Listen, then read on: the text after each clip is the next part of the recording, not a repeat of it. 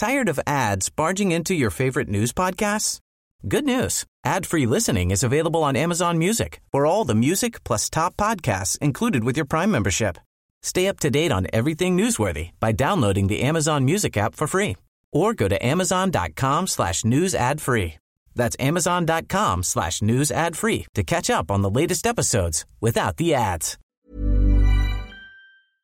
Support for MPB comes from the Center for Telehealth at the University of Mississippi Medical Center, a national telehealth center of excellence. Telehealth uses the power of the Internet to deliver specialized health care where it's needed most.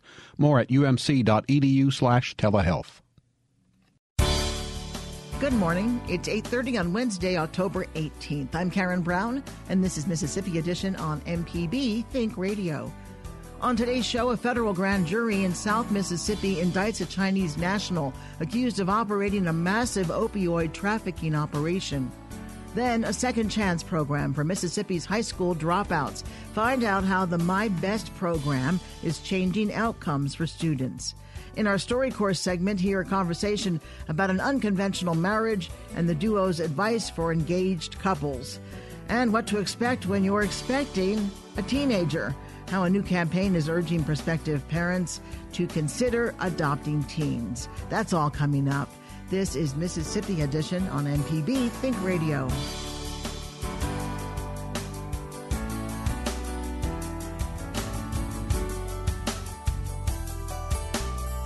A traffic stop in Mississippi has led to the indictment of a Chinese national for operating the largest opioid trafficking and money laundering ring on the internet.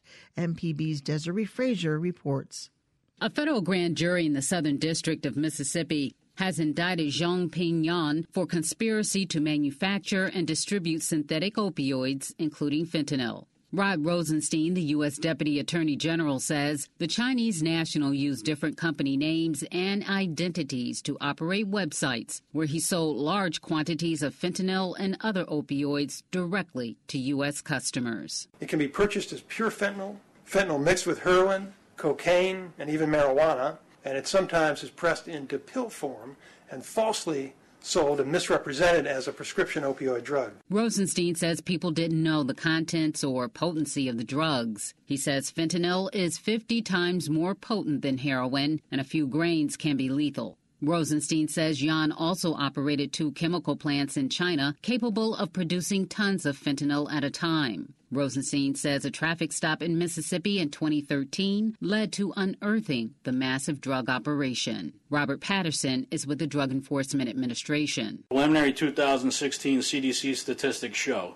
synthetic opioids are the leading driver of overdose deaths in the United States. The same data estimates more than 64,000 Americans died as a result of drug overdoses in 2016. An international investigation discovered more than 100 distributors involved in Xiaobing Yan's illegal drug enterprise. Yan faces 20 years in prison and a $1 million fine. Another Chinese national, five Canadians, and U.S. residents are among 21 people also indicted on federal drug charges. Desiree Frazier, MPB News. Coming up, a second chance program for Mississippi's high school dropouts. Find out how the My Best program is changing outcomes for students. This is Mississippi Edition on MPB Think Radio. An evening of jazz can be just what the doctor ordered. Join me, Meredith Michelle, with WJSU's Evening Jazz, 7 to 10 weeknights on MPB Music Radio. This is Mississippi Edition on MPB Think Radio. This week, all of Mississippi's junior and community colleges are hosting events to highlight a program for potential students. The Mississippi Integrated Basic Education and Skills Training Program is referred to as My Best. The, the program enrolls high school dropouts and provides stim- simultaneous enrollment in high school equivalency preparation and skills training. The goal is to produce workers who can compete for high skill jobs, get hired, and stay employed. The program is a national model and is in line with the state's plan for developing the workforce. To date, more than 1,200 students have enrolled, earning numerous credits and some with diplomas. Dr. Andrea Mayfield is executive director of the State Community College Board. She tells us the program is helping more students earn degrees. My Best is something that all colleges have implemented, and it's a special program because it does allow people who did not finish high school to enroll in adult education and um, a career and technical program. So they're earning a high school equivalency and a skill, a credential at the same time. It's definitely giving them a second chance. Yes, it is. It truly is, and it doesn't cost them anything. How's and that's the beauty. Sure. How does how how has the turnout been? The turnout's been great, and um, we've seen some early success, and we're very proud of it. Um, I'll give you some information uh, about what we've seen so far, but right now, just in, in little of a year, we've had enrollment increases up to 1,277 students. Um, we've had My Best students that have been employed, over 146. We've got over 60 that are completing the program and continuing on in career and technical education fields. Um, we're very proud of the program. Dr. And Mayfield, is is the program My Best available at all the community colleges in the state? Yes, it is. It is. Every community college offers it. Are there different study areas or different technical training? Um, you Yes. know, in some areas, there might be a need for something more than another area. That's right. The community colleges do tailor programs based on business and industry needs. What are the careers that are out there and available? Those are the programs. That is a training that is offered to the people. You said you've had good success. People are earning a high school diploma at the community college as well as that training. Do they get a certificate or some kind of diploma in that technical training? They do. They can earn a certificate and they can also, that is a, a degree. They do receive their certificate and they also receive their high school equivalency. Now, if they choose to go on, which many have, then they can earn an Associate of Applied Science or even of an Associate of Arts. You say the program doesn't cost the students anything. How is it being funded? Well, it's funded through a grant um, through partnership with WK Kellogg Foundation, and they have been fantastic partners with us. They funded the program several years ago, and this is how we were able to actually implement the program, and, and we're seeing people in Mississippi benefit, go to work, get their education and skills, and it doesn't cost them a thing. We know that the dropout rate in Mississippi has dropped uh, considerably over the last couple of years. Do you think this program might play a part in that? I do. There are multiple effort, efforts that are underway across the state to reduce dropouts. But what we do is we focus on people who have already dropped out of school with this particular program and we help them help themselves in getting the skills and the education and training they need for employment. How are you reaching the dropouts? We do it through um, radio ads. We do it through uh, just grassroots communication. We do it through a multiple means, through our websites, word of mouth. You know, the biggest thing is when one person succeeds, they tell other people. And other people then want to become involved, enter the program, and it just spreads like wildfire, and it has. So we've been very fortunate to have been able to help so many people here in Mississippi.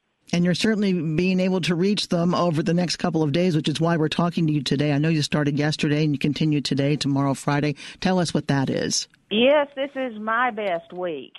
And my best week is uh, a week of activities at each community college that are centered on the My Best program and the success of students.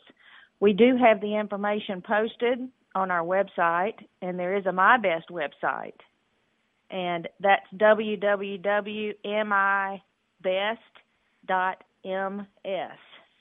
Dr. Andrea Mayfield is Executive Director of the Mississippi Community College Board. Dr. Mayfield, thank you so much for being with us. Thank you for having me. I appreciate it. And for information on a My Best event in your area, visit mibest.ms or the College Board's website. Coming up in our StoryCorps segment here, a conversation about an unconventional marriage and the duo's advice for engaged couples. This is Mississippi Edition on MPB Think Radio. Hi, I'm Dr. Rick DeShazo, professor of medicine and pediatrics at the University of Mississippi Medical Center, and this is a Southern Remedy Health Minute.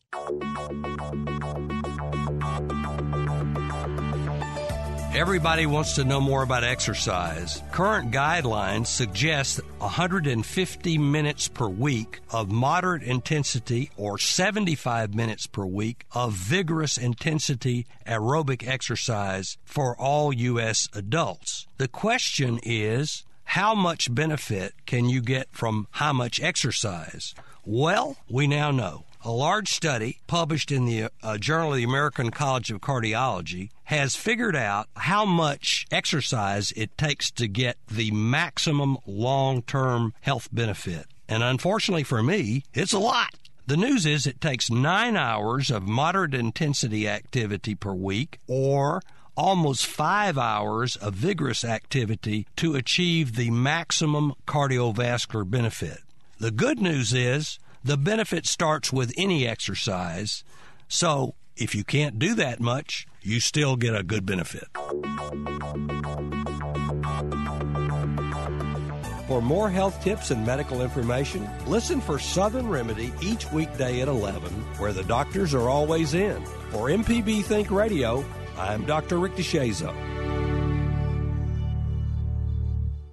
The Health Minute is underwritten by Blue Cross and Blue Shield of Mississippi. Information on how to make good health a family affair is available at bcbsms.com. Live healthy, live blue. How to pop the question must be one of the most fraught dilemmas in anyone's life. In this Mississippi stop on the StoryCorps mobile tour, Barrett Hathcock recounts how he proposed to his wife, Katie, and he shares some sage advice for other young couples. I lived in Tuscaloosa for about a year and a half. Mm-hmm. You lived in Birmingham. I had this very particular schedule where I would spend the weekend with you in Birmingham and then go back over to Tuscaloosa. This is exactly an hour away from door to door. And I would drive over back to my Tuscaloosa life on Monday, spend Monday night there, drive back over Tuesday night, spend Tuesday night with you, drive back over on Wednesday, and, do, and then bounce back and forth, and then end up back in Birmingham for the weekend. I'd forgotten that. It's a lot of driving. It was a lot of driving. So then we got married. I'm not good at surprises or, or, or planning or structure or surprises. I had gone back here to Mississippi to get the ring, the ring, because we were going to buy it from a guy named Dale Ferber, who owned Ferber Jewelry, who my parents were friends with. He was a really great guy, and we'd picked something out.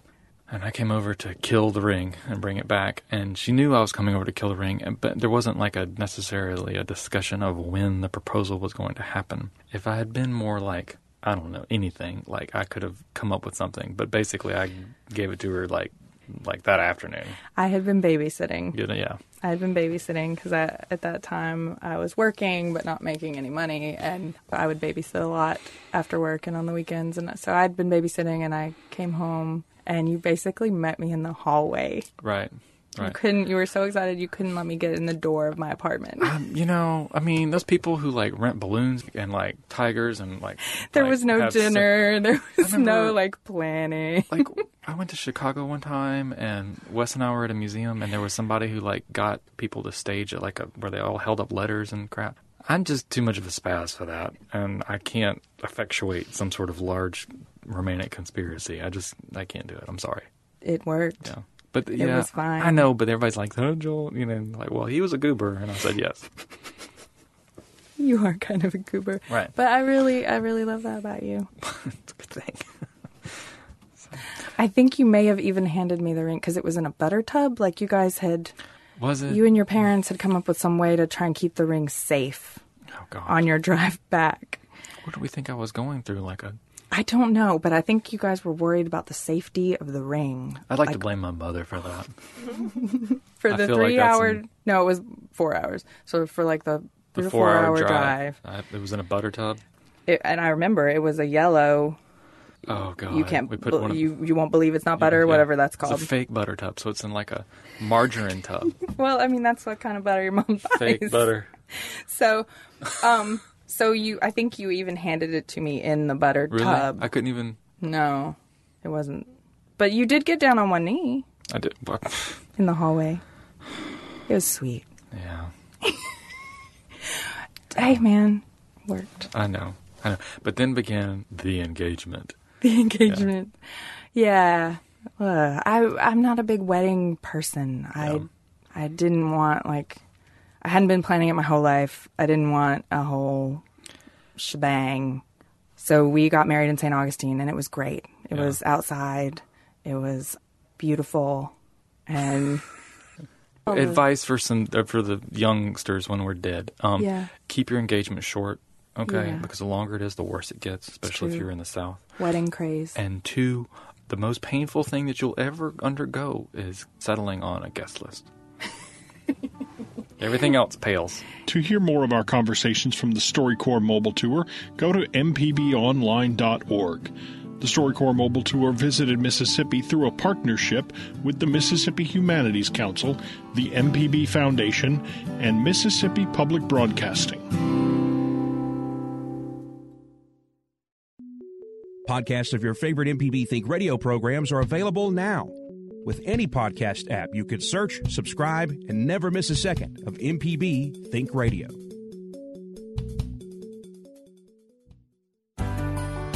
This is Mississippi Edition on MPB Think Radio. I'm Karen Brown.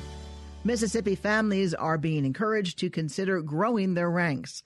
According to AdoptUSKids, teens have lower adoption rates than younger children and often wait longer to be adopted, yet they still need and want the love and support of a family.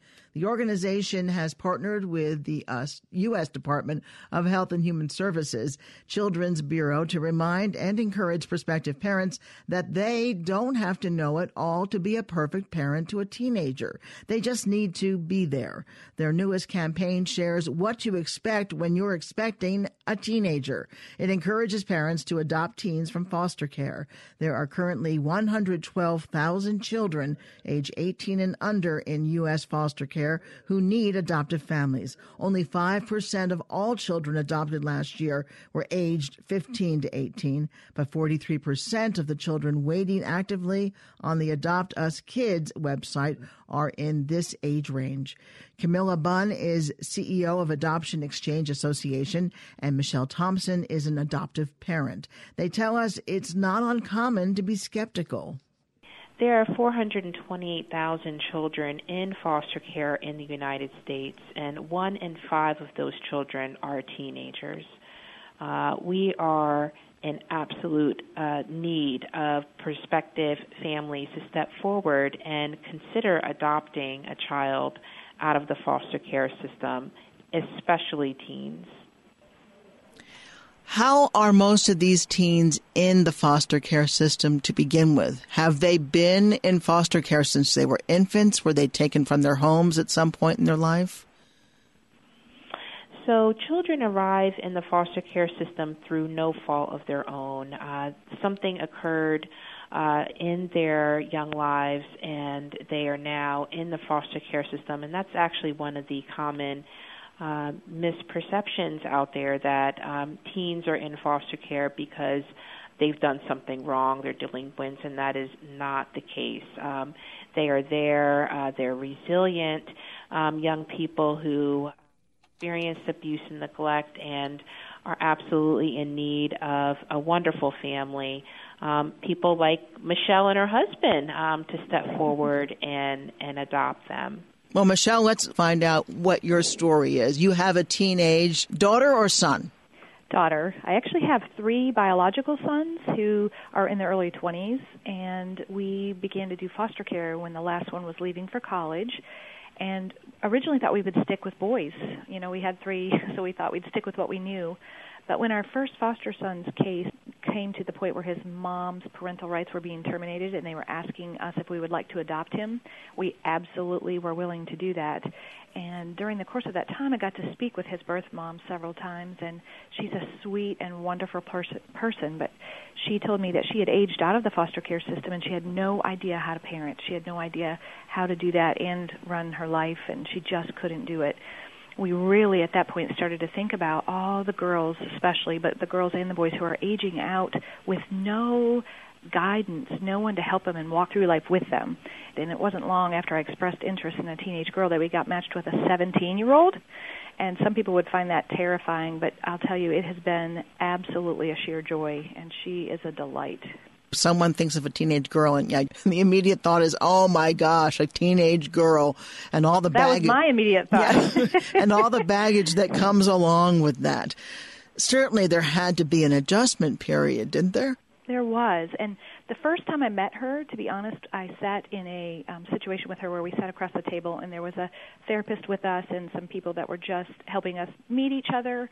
And when I looked into her eyes, I saw the fear and realized, you know, she's not someone I should be afraid of. She is afraid, and that I don't know if that was the maternal instincts that kicked in, but from that point on, I just wanted to protect her, and I wanted to be the one that would never let her down, and that was my goal. And sure, she's had some, you know, she's a teenage girl. I was a teenage girl once, and um, so I'm not going to say it's all roses, but there's way, way more joy than there is stress and hard times. And she's she will be your daughter forever she is my daughter forever. Absolutely. Is she in college or is she living she with you still? Yeah, she is a sophomore in college, and she chose to attend a local community college so that she could stay home with us longer because she had lived in several group home settings, which is very common for teens in foster care. And so she felt like she's already experienced quote unquote dorm life, and she just wanted to be able to have family life for longer. So, yes, she's a sophomore in college and still living at home with us. You hear sometimes, or I've heard sometimes, of stories where an adopted child will start to act out to see if indeed they they get to stay or whether if they behave badly enough the adoptive parents are going to give them back. Did you have any case of that? We have had a couple instances where I've told her afterwards, like, if you're testing me to see if I will love you forever, girl, I will love you forever. And she's like, Mom, I believe you. so, yeah, we've had a few of those days, and I've had to remind myself that I signed this line no matter what. But you know what's most helpful for me to remember, and maybe because I'm a biological mom also, I just think she is absolutely 100% mine. And if this was one of my birth children acting like this, would I ever think about sending them away? No, absolutely not. You work through what you have to work through, and you keep on loving and that's the key. Camilla, is it a rarity for someone to come in and say, We want to adopt a teenage child? It doesn't happen as often as we want, which is why we're launching this campaign with the Health and Human Services Children's Bureau, the Ad Council, and Adopt U.S. Kids to really encourage and inspire more prospective parents to consider adopting teens, just like Michelle and her husband did. And I just want to piggyback off of what she just mentioned. And, you know, there are so many more milestones that our young adults and teens have yet to experience. And if we all think back to when we were that age, I mean, we all needed a supportive adult, a parent in our life that would help us to move into college or learn how to drive or go to the prom.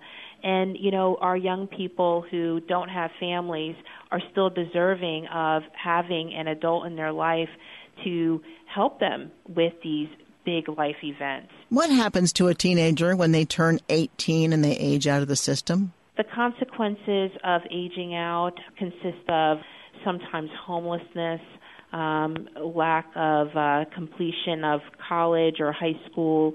It's a very, you know, sometimes can be a very difficult and dire situation for our young people, which is why we believe uh, that there are adults out there who can play a role and adopt a child who's older, who we would love to welcome into our family, our extended Adopt US Kids family, and encourage them on their journey to adopt. I thank you both for being with us. Camilla Bunn, who's CEO of Adoption Exchange Association, and Michelle Thompson, who is the adoptive mother of a teenager. Thank you both so much for being with us.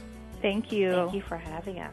For more information about adoption or about becoming an adoptive parent, to a teen or child from foster care, please visit adoptuskids.org. Coming up at 9 o'clock, Fix It 101. At 10, it's Everyday Tech. And 11, stay tuned for Southern Remedy. And join us tomorrow at 8.30 for the next Mississippi edition, only on MPB Think Radio.